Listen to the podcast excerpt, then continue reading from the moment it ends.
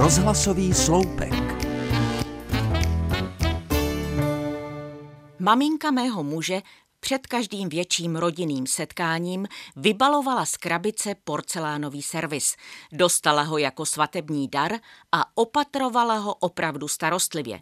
Omáčník, nádoba na polévku, světlé talíře se zelenkavým okrajem.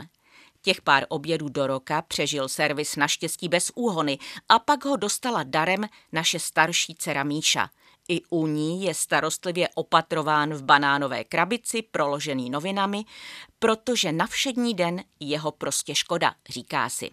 Na tu poslední štědrodenní večeři byl ale opět přítomen na našem rodinném setkání a připomněl nám všem babičku Danušku. A tak jsme si nad tím porcelánovým servisem krásně zavzpomínali. Možná i vy máte doma nějaký hrnek nebo vázu po babičkách, maminkách nebo tetičkách a díky tomu máte šanci alespoň na chvíli se vrátit zpátky v čase. Moje kamarádka Martina zase podobný servis po své babičce starý více než 70 let zařadila do běžného denního užívání, což trochu zarazilo její návštěvu, která dokázala ocenit vysokou hodnotu porcelánu. Každý to má prostě jinak. Někdo se jen zlehka dotýká věcí, které ho propojují s minulostí tenoučkými vlákny.